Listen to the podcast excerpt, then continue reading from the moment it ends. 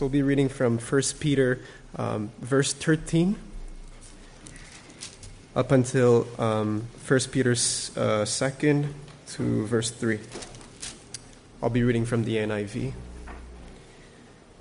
Let us just bow our heads um, to, to prepare our hearts for the word of God. Dear Heavenly Father, we want to thank you so much for this new day you've created for us. And Lord, uh, on this new day, we just pray, Lord, that you. Uh, that you soften our hearts, that you open our ears, our minds, and our hearts again, Father, so that we could uh, read your word and, Father, uh, hear and see what, what it is that you want to communicate to our hearts this morning. And this we pray in the name of Jesus. Amen. Therefore, prepare your minds for action. Be self controlled. Set your hope fully on the grace to be given. Uh, to be given you when Jesus Christ is revealed. As obedient children, do not conform to the evil desires you had when you lived in ignorance, but just as he who called you is holy, so be holy in all you do. For it is written, Be holy, because I am holy. Since you call on the Father who judges each man's work impartially, live your lives as strangers here in reverent fear.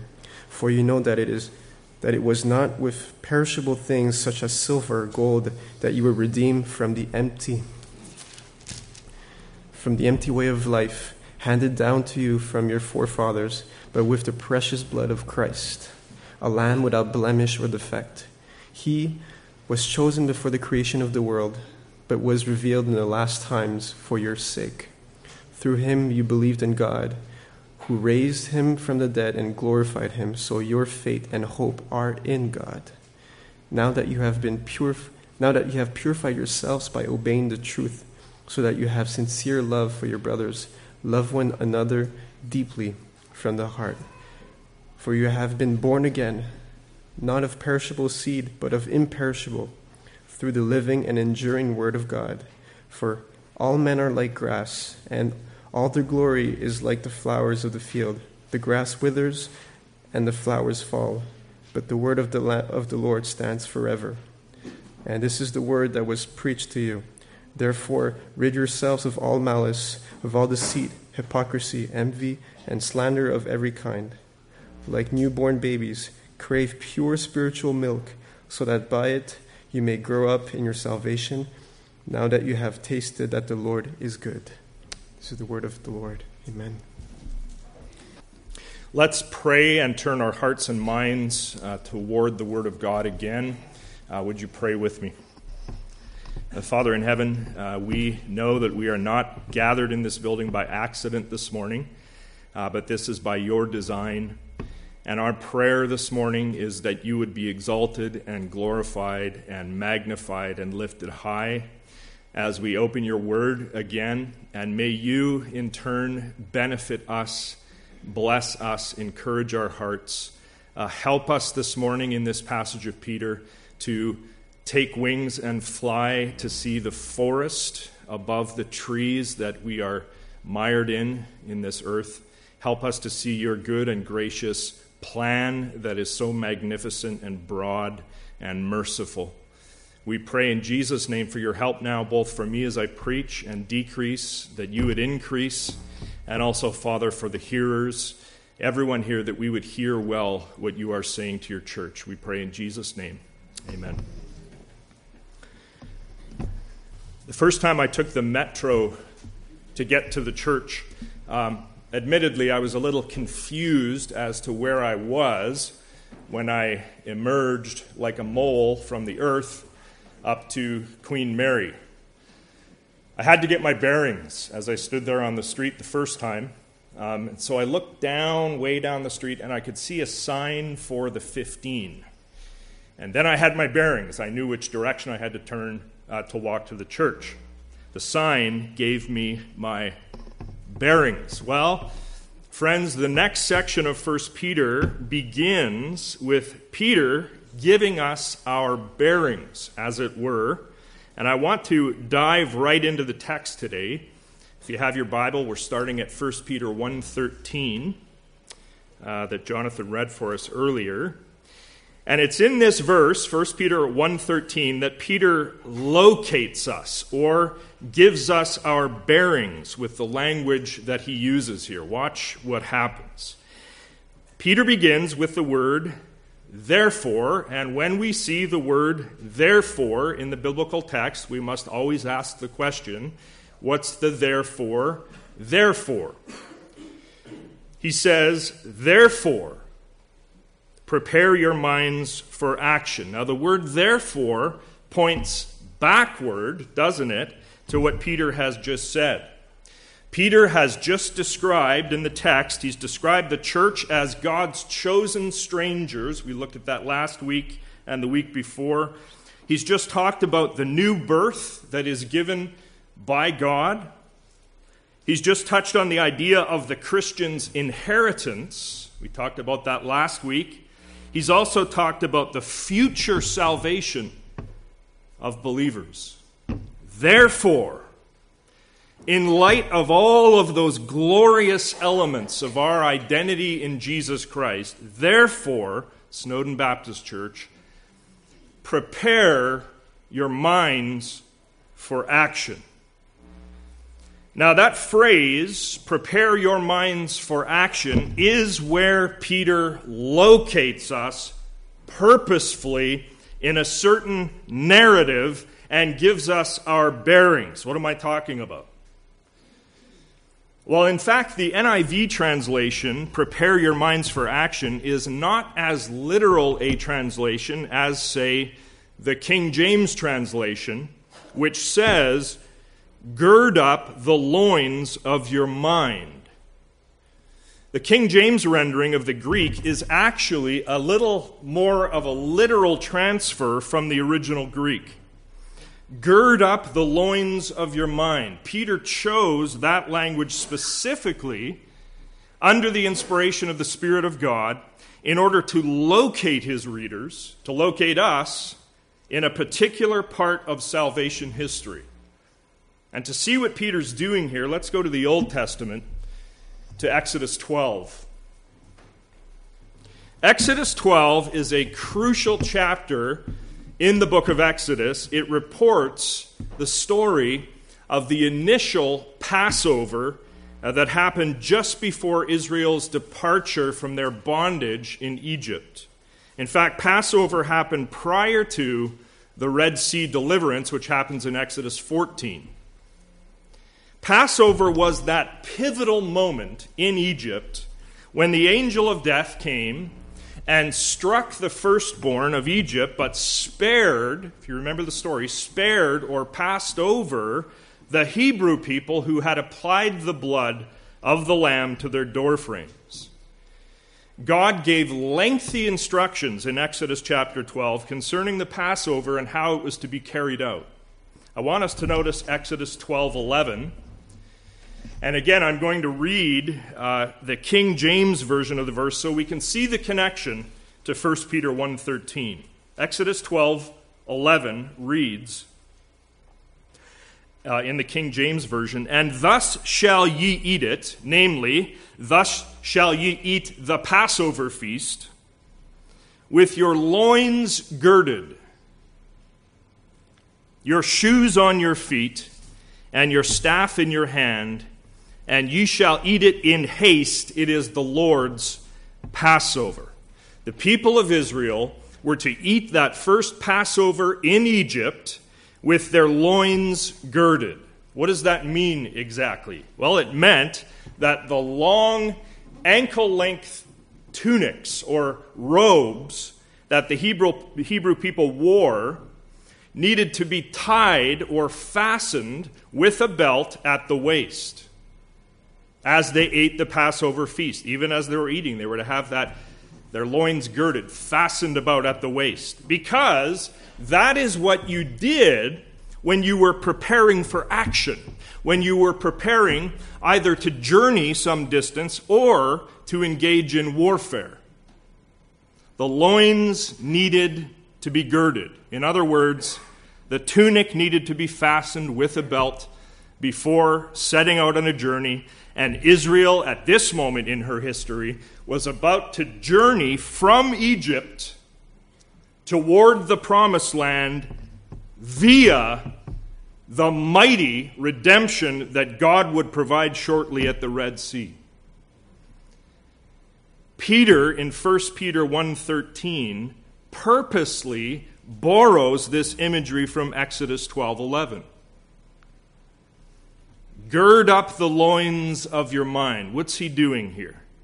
He's locating us in the Exodus narrative. He's saying, Church, like Israel, you have been called out of slavery.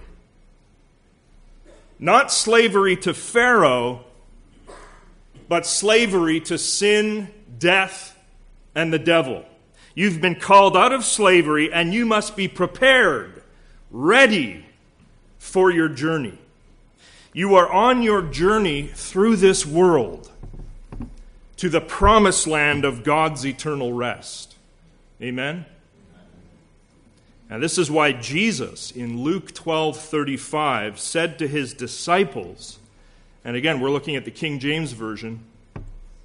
He said, "Let your loins be girded about." That is, disciples of Jesus, be ready. Be prepared. There is some vigor, some effort involved in our Christian journey through this world. And we notice in verse 13, getting back to 1 Peter chapter 1, that Peter links the word mind with the girding up of the loins. Gird up the loins of your mind. Now, mind in the world of Peter was the seat of understanding where thoughts happen and where resolve appears and where plans are made, where judgment takes place. Our minds are to be ready for action, renewed in Christ, feeding off His Word, with our hearts beating with a sort of trembling alertness, ready to obey Him. Peter continues by saying, Be self controlled, or in some other English versions, be sober minded. You know, many people in our world are mentally intoxicated. Thomas Schreiner puts it like this He says, There is a way of living that becomes dull to the reality of God that is anesthetized by the attractions of this world. He says, when people are lulled into such drowsiness, they lose sight of Christ's future revelation of himself and concentrate only on fulfilling their earthly desires. Mental intoxication. And Peter says here, be sober minded. And then Peter goes on. Now, listen to the language here. Peter goes on set your hope. Okay? Again, set your future expectation. How much? Fully on the grace to be given you when Jesus Christ is revealed. Now, note this well, friends. Set your hope fully on the future grace that comes in the last day. Fix the gaze of your entire being on that time that is coming when King Jesus will appear. Do you believe it? He's coming. Peter has located us in Exodus 12, right before the final release from Egypt. The people were to prepare for the journey to the promised land with their loins girded. The church is to be ready on the journey, looking forward and setting our own hope fully on our promised land. That time when Jesus comes and history wraps up and we live in an eternity of grace and love and blessedness. Verse 14 as obedient children. Now, no, notice the family language here. Children. Most children have a parent or parents. As obedient children, do not conform to the evil desires you had when you lived in ignorance. Now, friends, we're still located in the Exodus story. Once Israel had observed that first Passover and then come out of Egypt, they traveled through the wilderness until they finally arrived at Mount Sinai.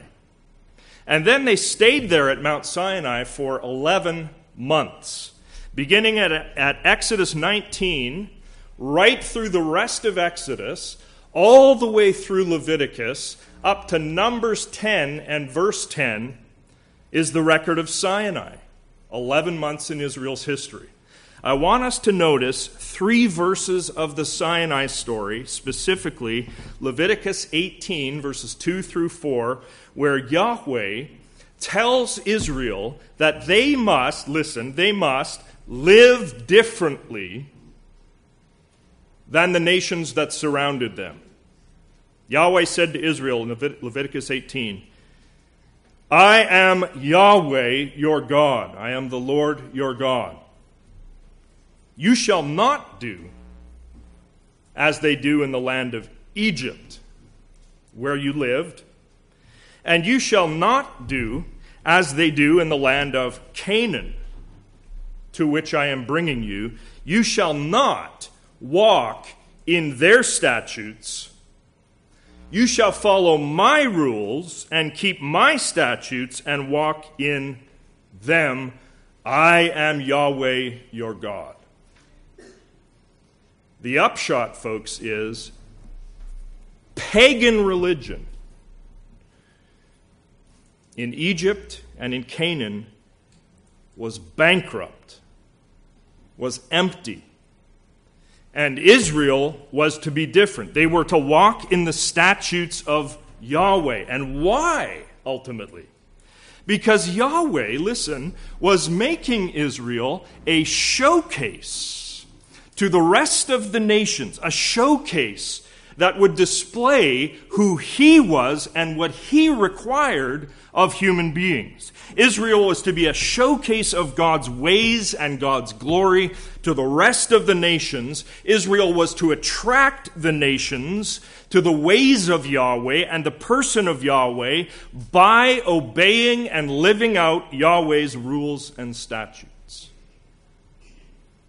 Peter has located us in the story of Israel leaving Egypt. He says in verse 14, You, church, that's us, you must be like Israel was supposed to be. Do not conform to the evil desires you had prior to the time when Christ redeemed you. Now, many of Peter's readers who were reading this letter originally were Gentiles who had lived in the clutches of the pagan religions before they came to Jesus Christ. And many of those pagan religions promoted sexual immorality, for example, promoted the regular indulgence of sexual desires outside the bonds of marriage. Peter says here, you must now look different because Christ has invaded your life. He says, just as he who called you. Now, when God calls, it is a powerful, effective call that brings a person from darkness to light. We have to understand that here. Just as He who called you in that efficacious, powerful way, just as He who called you is holy, so be holy in how much of what you do? In all you do. For it is written, Be holy, because I am holy. Now, Peter has located us in the Exodus narrative. The book of Leviticus, which is part of the Sinai narrative, they're still at the mountain. The book of Leviticus is brimming with calls to the people of Israel to be holy. Leviticus 11:44 I am the Lord your God. Consecrate yourselves and be holy because I am holy. For the sake of my mission to the world, God says, be holy because I am holy. Leviticus 19:2 Speak to all the congregation of the people of Israel and say to them, you shall be holy, for I, Yahweh, your God, am holy. Leviticus 20 verses 7 and 8 Consecrate yourselves therefore and be holy, for I am the Lord your God. Leviticus 20 26 you are to be holy to me because I, the Lord, am holy, and I have set you apart from the nations to be my own. Peter has located us, hasn't he? He's located the church in the story of Israel. The church, according to 1 Peter 15 and 16, 1 Peter 1 15 and 16, is to be holy just as Israel, God's missionary people, were called to be holy. The call for Israel to be holy was given when? On their journey to the promised land. The call to the church to be holy is given today on our journey through this world to our promised rest. We are called to distinctiveness, church to tangible, noticeable devotion to Jesus Christ so that the world might notice that God is good and great. How many of you know this morning that the church is God's missionary strategy? Now, let's just take a moment to talk about some of the contours of this call in 1 Peter 1:16 to be holy. First of all, we need to understand that every single Christian is called to be holy. Everybody. This is not just for pastors or for leaders in the church, missionaries. This call to holiness applies to every Christian. It applies to you if you are in Christ. Second, holiness has to do with being devoted to something. God is holy. That means that God is devoted utterly to remaining completely and totally separate from and opposed to all that is sinful. For God to be holy means that he is fully and completely and totally dedicated to his own righteousness and truth and goodness and purity and glory. Holiness means at least that. Israel was called to be holy in Leviticus, and the church, the new Israel, is called to be holy in 1 Peter. The church is called to be devoted to something. Devoted to what? Devoted to separation from and opposition to all that is sinful and evil in God's eyes. The church is called to be devoted to imitating God, Ephesians 5 1 imitating him in his dedication to his righteousness and truth and goodness and purity and justice and beauty and glory. Now, we have to note well that as believers, and I want you to listen carefully here, as believers, we already have holiness in Christ. Yet, at the same time, we are called to strive for holiness. I want to repeat that again because I think it's very important. As believers, we already have, hallelujah, holiness in Christ, yet at the same time we are called to strive for holiness. Where am I getting this in scripture? Well, look at Hebrews 10:10 with me. Hebrews 10:10 says, listen, that we have been made holy. We have been made holy through the sacrifice of the body of Jesus Christ once for all. So Hebrews tells us there that we have already been made holy as believers. Praise God. We are already holy in God's sight because of our elder brother Jesus. We don't have to work to become holy and thus earn acceptance with God. No. Because of Jesus and his cross, we are saved and made holy already. But yet the flip side of that coin is found over in Hebrews 12:14, which incidentally was written by the same person who wrote Hebrews 10:10. Hebrews 12:14 says, Listen, make every effort to do what? To live in peace with everyone and to be holy. Without holiness, no one will see the Lord. Ah. So there, we are to strive to exert ourselves to be holy. We are already holy, Hebrews 10:10, and we are to strive for holiness, Hebrews 12:14. Or consider, we won't go there, but if you have your Bible, you can look at it, 1 Corinthians 1, verse 2, which tells us again that we are already made holy in Christ. We are sanctified, yet we are called to be holy. Are you confused? Let me help you this way. When a person is born again,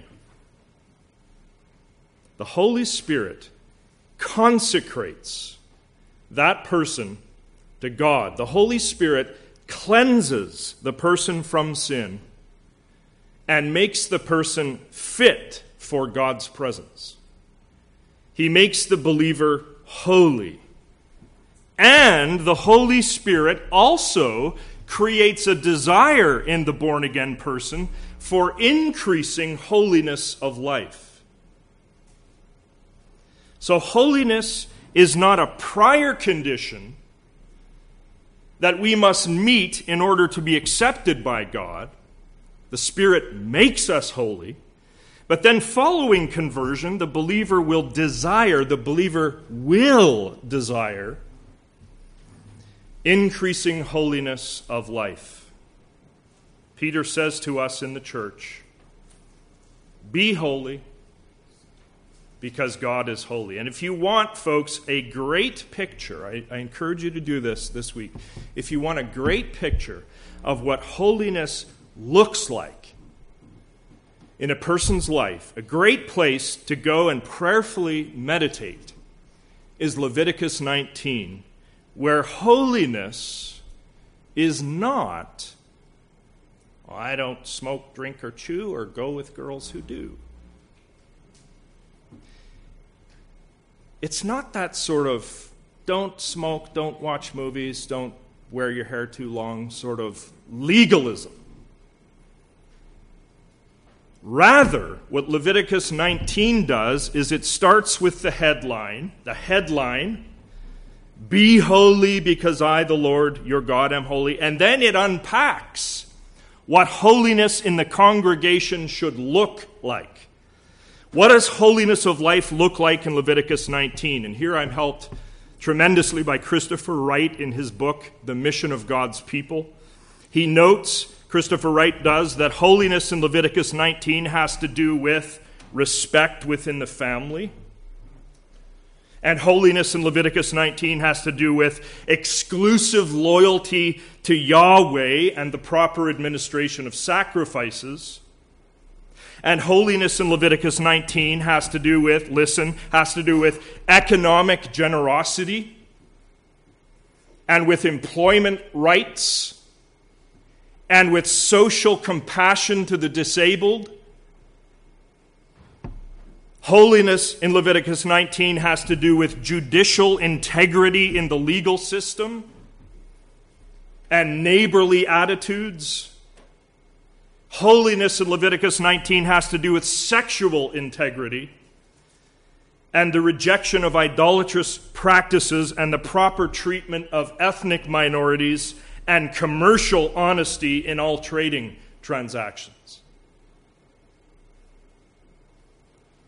The summary of what holiness looks like, I think, is well summarized by Tim Chester and Steve Timmis in their book, Everyday Church. Chester and Timmis say this listen, holiness was not just about what people did in the temple, it was about what they did in the market.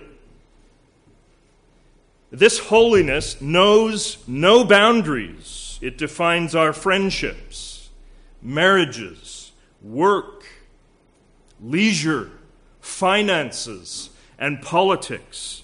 They say holiness is as much about what you do on Monday morning on the factory floor as it is about what you do on a Sunday morning in a church gathering.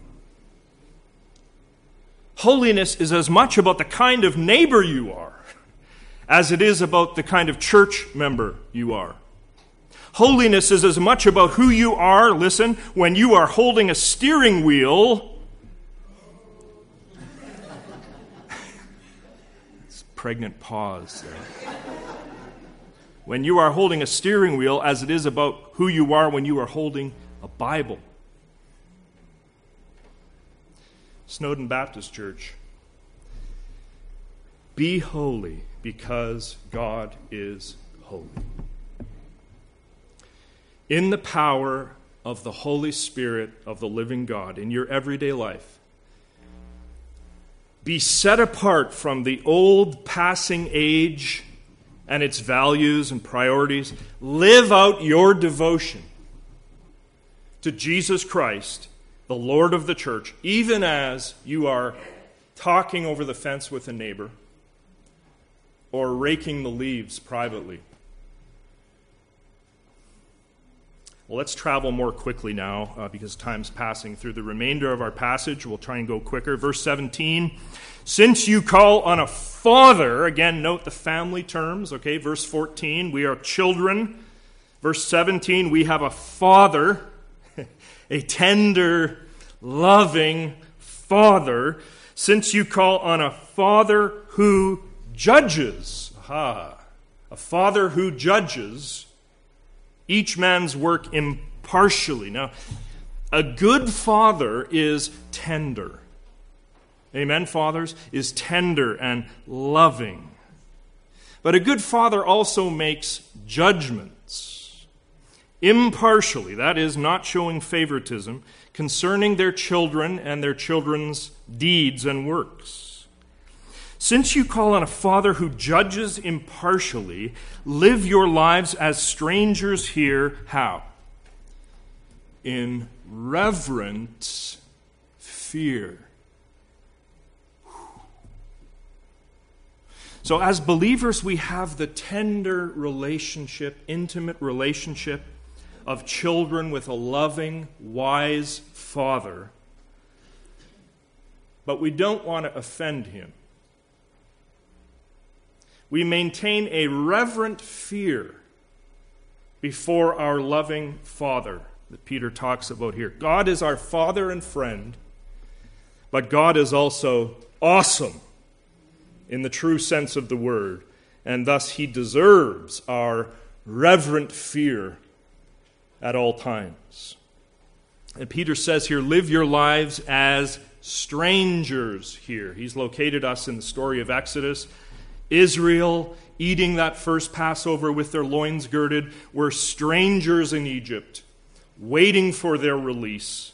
The church here in the old passing age, we are strangers awaiting the full and final salvation of the last day.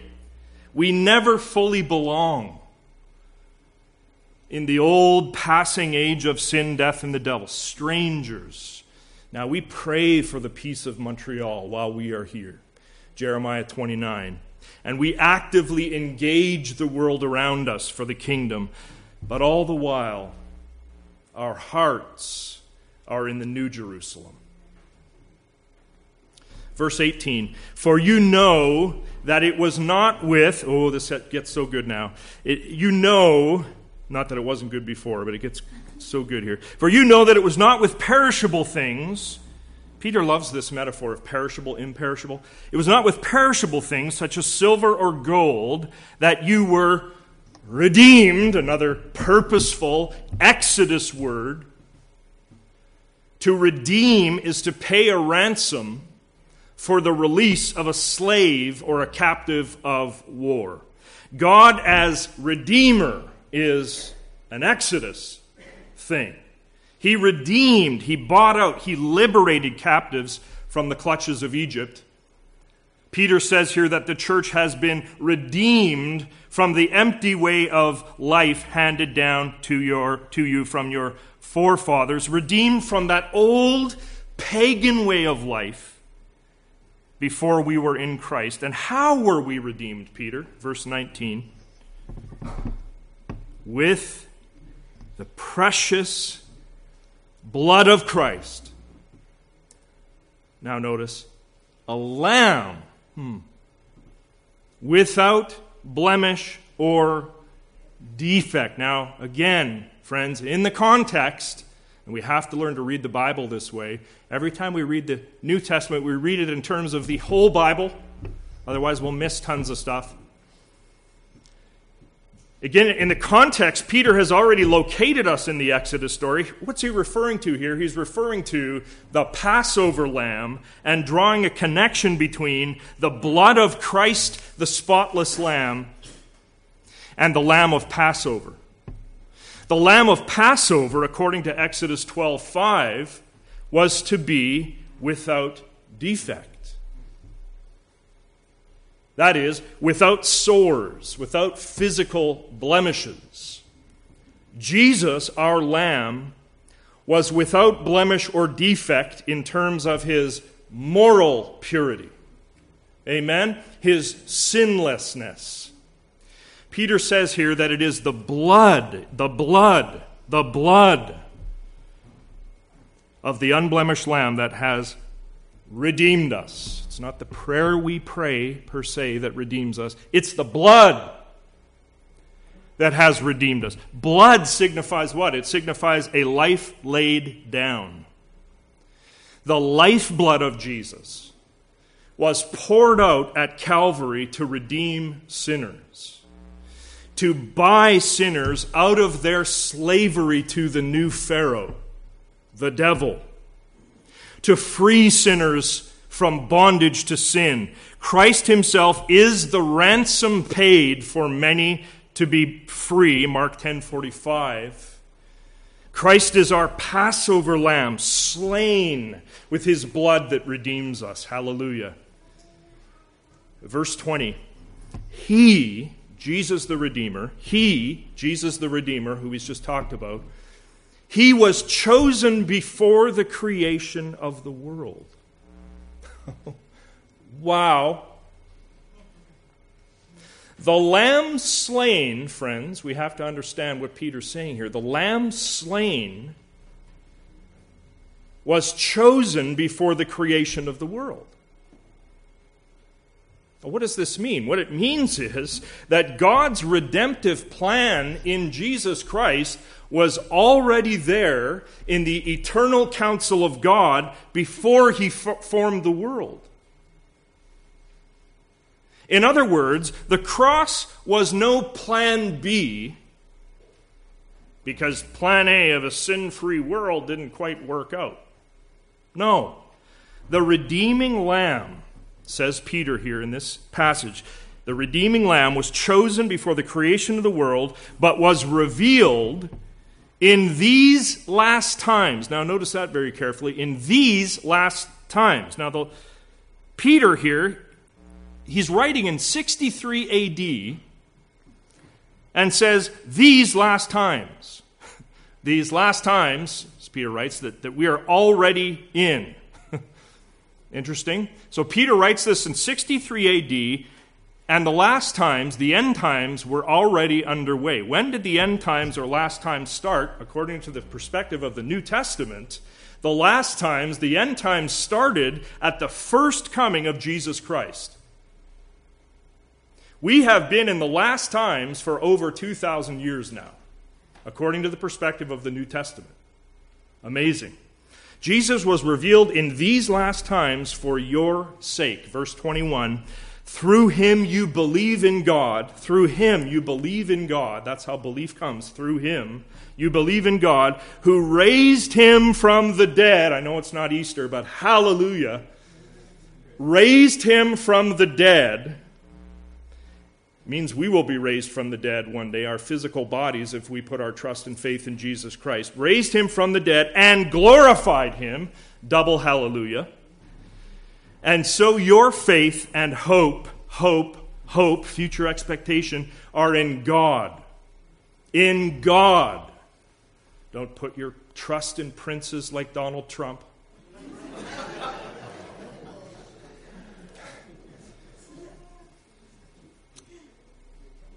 Your faith and hope are in God. God will still be on his throne on November 8th. That's not going to change. Verse 22 Now that you have purified yourselves, that is, looking at the Greek, now that you have set yourselves apart or consecrated yourselves to God by obeying the truth or by obeying the gospel, so that you have a sincere love for your family term, brothers and sisters, we could put in here. So, verse 14, we're children. Verse 17, we have a father. Verse 22, we have siblings whom we sincerely love in the church. Brothers and sisters, Peter says, now listen to what he says here, folks. Oh, Lord, have mercy. Listen to what he says here. Peter says, Love one another deeply from the heart. Now, watch this, church folk.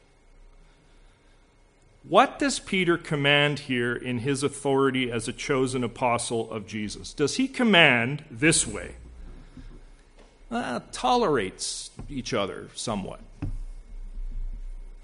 Or, or does he say, uh, accept one another as best you can?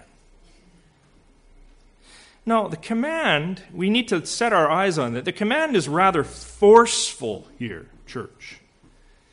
What the, what the apostle is calling for here is a kind of earnest, heartfelt, unremitting love amongst the people of the new Israel the church. The new community of God called out of darkness into his marvelous light, the born again people of Jesus Christ, blood bought people, this colony of God on earth called the church, we are to act as a showcase of King Jesus to the world. I remember walking into Tim Hortons months ago and they had a coffee cake under glass in a showcase. I thought, church. The church is to be in a, a showcase to the world of the love and power and grace of Jesus Christ. We are to be characterized by deep, listen, fervent, intense, unartificial love for one another. I. Howard Marshall, who taught New Testament at the University of Aberdeen for years, is very challenging on this point. Listen to what he says. He says, Love one another deeply from the heart. And then he comments on it. He says, Think of a man who sits on the opposite side of the church from you and to whom you rarely speak. Think of the woman in the choir with the cacophonous voice who ought to have retired voluntarily years ago. Think of that teenager with the ghastly hairstyle. Marshall is British, so he uses words like ghastly, right? Think of the teenager with a ghastly hairstyle who shows an adolescent disdain for an old square like you. Do you love them deeply from the heart? And then Marshall says, and I underline this this week if not, what excuse can you offer for going against this plain, straightforward command? what excuse can I offer? Now, friends, the word sometimes gets all up in our grill, doesn't it? Love that person who annoys you deeply and from the heart. If you don't have it in you, ask the Spirit of God to light a match inside of you. Ask Him to help you genuinely to love those who get under your skin. Why? For the sake of the gospel, for the sake of our mission as the church to the world. Verse 23 For or because, notice the connection, because you've been born again. That's the reason, believer, why this love in verse 22 happens, because we've been born again. How were we born again, Peter? He says, not of perishable seed, and here the reference is decidedly sexual. Perishable seed is male sperm that is necessary for human biological birth. Peter says we're not born again that way. Rather, we are born again of imperishable seed through the living and enduring Word of God. The Word of God, folks, the Bible, the Bible preached, is the means by which people are born again. Being breathed out by God as it is, the Word of God goes forth with the power of His Spirit, to quote Edmund Clowney. So, why am I adamant as a pastor that we focus on the text of Scripture in preaching and not on my own personal anecdotes and stories. Because I believe in the power of God working by His authoritative living word today to work and to save. It's not my story, it's not my clever storytelling that will bring new life to a person. It's the Word of God preached. I hope you're with me this morning. In verses 24 and 25, we're going to wrap this up. Peter takes us to Isaiah 40, verses 6 through 8, as he contrasts now the endurance of God's word compared to the fleetingness of human life. For all men are like grass, women as well. and all their glory is like the flowers of the field. The grass withers, and the flowers fall. But the word of the Lord stands forever. And this is the word that was preached to you. Now, when an apostle quotes from a certain chapter of the Old Testament, normally they want us to think of the whole chapter, not just the quote. Isaiah 40 is a chapter that was meant to bring great comfort to Israel as they were exiled over in Babylon. And in quoting from Isaiah 40 here, Peter no doubt wanted his, his readers to think of the whole chapter. His readers were living as strangers and exiles, experiencing as they were persecution for their commitment to Jesus. Peter wants to give hope and comfort to them, to us as he quotes from Isaiah 40 Comfort, comfort my people. Comfort, comfort Snowdon Baptist Church. God's word endures forever. Does the world look bleak to you right now? Are you being persecuted for your faith as a stranger in this world? Peter reminds us here that the stupendous promises that God has given us concerning our future hope will come to pass. He is God. Well, finally, verses 1 through 3 of chapter 2. Now, these are great church growth verses, but not church growth in terms of numbers, but in terms of spiritual growth. What will destroy the deep love of brothers and sisters that Peter has just called for in verse 22? What will ruin such love? The things that Peter talks about now.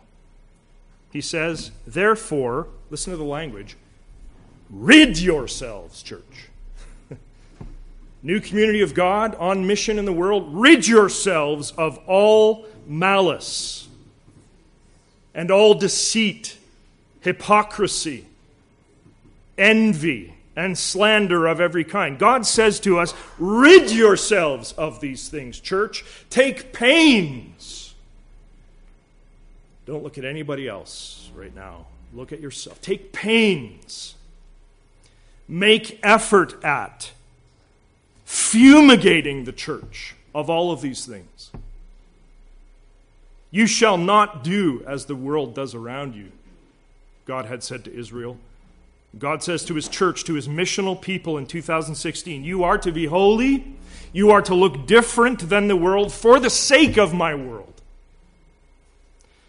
Malice is a general term for ill will toward a brother or a sister in the church. Do you have that right now? Rid yourselves of it under the power of the Spirit. Deceit is a term for dishonesty, for willfully misleading others, telling lies. Hypocrisy is when your professed belief does not match your conduct. Envy is when you want what another has and may even wish for that other's downfall. Slander is when you speak ill of other people or disparage them. When you spread lies about other people. All of this, friends, tear, we need to understand this this morning, tears a hole in the fabric of the church. It is anti love, anti Christ, anti mission. So, Peter, what is the antidote to these vices that we are to get rid of? Notice that in verse 2, Peter doesn't just give us a list now of opposites of malice, envy, slander, and the like. He doesn't do that. Instead, he, command, he commends and commands a craving. Notice? A craving as the counter to the vices of verse 1. He says, like newborn babies, listen, like newborn babies, you've been born again, crave pure spiritual milk. Wow. Crave like a baby. Parents say amen. Like a baby who's hungry at feeding time. Right? It's my best baby. Crave like a baby hungry at feeding time, crying in desperation and distress because milk just has to be on its lips crave unadulterated, undiluted spiritual milk. That is, crave Bible. Get hooked on the Word. That's what Peter's telling us to do here. Become dependent on the Word, like a baby at feeding time who just has to have its milk. Why crave the Word of God? Because it's in the Word of God that you meet the God of the Word. It's the Word of God that births believers, according to verse 20, 23. And it's the Word of God that causes us, look at verse 2 of chapter 2 again. It's the Word that causes us to grow up. We all need to grow up a little. To grow up, Peter says, in our salvation. Regular, constant exposure to the Word causes us to grow up in the Lord of the Word. And in verse 3, our final verse, Peter talks about, listen, tasting the Lord. Notice? Tasting the Lord and his goodness, which he's getting from Psalm 34. We taste with our spiritual taste buds the Lord and his goodness as we expose ourselves to the Lord's revealed word. And once we taste in this way, we'll get the craving. Now, I love the taste of low, slow barbecue so much that I invested in a smoker so I can go and smoke a pork shoulder for 18 hours and then worship God for the pleasure I take in the final product. It is a, honestly, it is a worshipful experience for me. I developed a taste for good Q. And so it's worth the long process just so I can have the taste again. But of course, folks, I'm not here to talk about barbecue. Barbecue pales in comparison to the taste of God Himself that comes in our regular exposure to his word. The taste of God becomes addictive in the best sense of the word. Clowney says this What we taste in Scripture is not simply the variety and power of the language, what we taste is the Lord. And so I ask you, do you have a taste for the Lord in His Word? Do you crave the pure spiritual milk of the Word? I'm going to pray for this church that all of us would get the craving in a fresh way. Well, time is gone again today. to, to summarize here, this morning Peter located us, didn't he? He gave us our bearings in the story of Israel and the Exodus. The church is the new Israel. It's how we have to understand ourselves. And so we have to know Israel's story. The church is the new Israel. Ancient Israel was redeemed by a mighty hand out of Egypt. God passed over them by the blood of the Passover lamb, and shortly after they were released from their bondage and began their journey through the wilderness toward Canaan, they first stopped at Sinai to receive the instruction be holy. The church has been redeemed by a mighty hand out of slavery to sin, death, and the devil. God has passed over us in mercy because of the blood of the unblemished Lamb, Jesus. And now we are somewhere, aren't we? We are somewhere between Egypt and Canaan. Somewhere on our journey now to the final rest. And in this time, we are called to be holy. We are to show ourselves to the world as the new humanity, different because of Jesus loving one another genuinely and deeply, craving the pure spiritual milk of the Word, walking in reverent fear of our tender, loving Father, and setting our hope fully on the coming day of the Lord by the power that He supplies. May each of us be doers of this Word this week in our context. Let's pray. Our Heavenly Father, we praise you and thank you for another long section of your word. In future weeks, we're going to slow down and take smaller bites. But we thank you for this longer section of your word that is just so glorious and teaches us and helps us and encourages us and challenges us. May the Spirit of, of God go with us through our weeks, whatever we're facing this week. And may you remind us of the things that we've looked at this morning in Jesus' name and for his sake. Amen.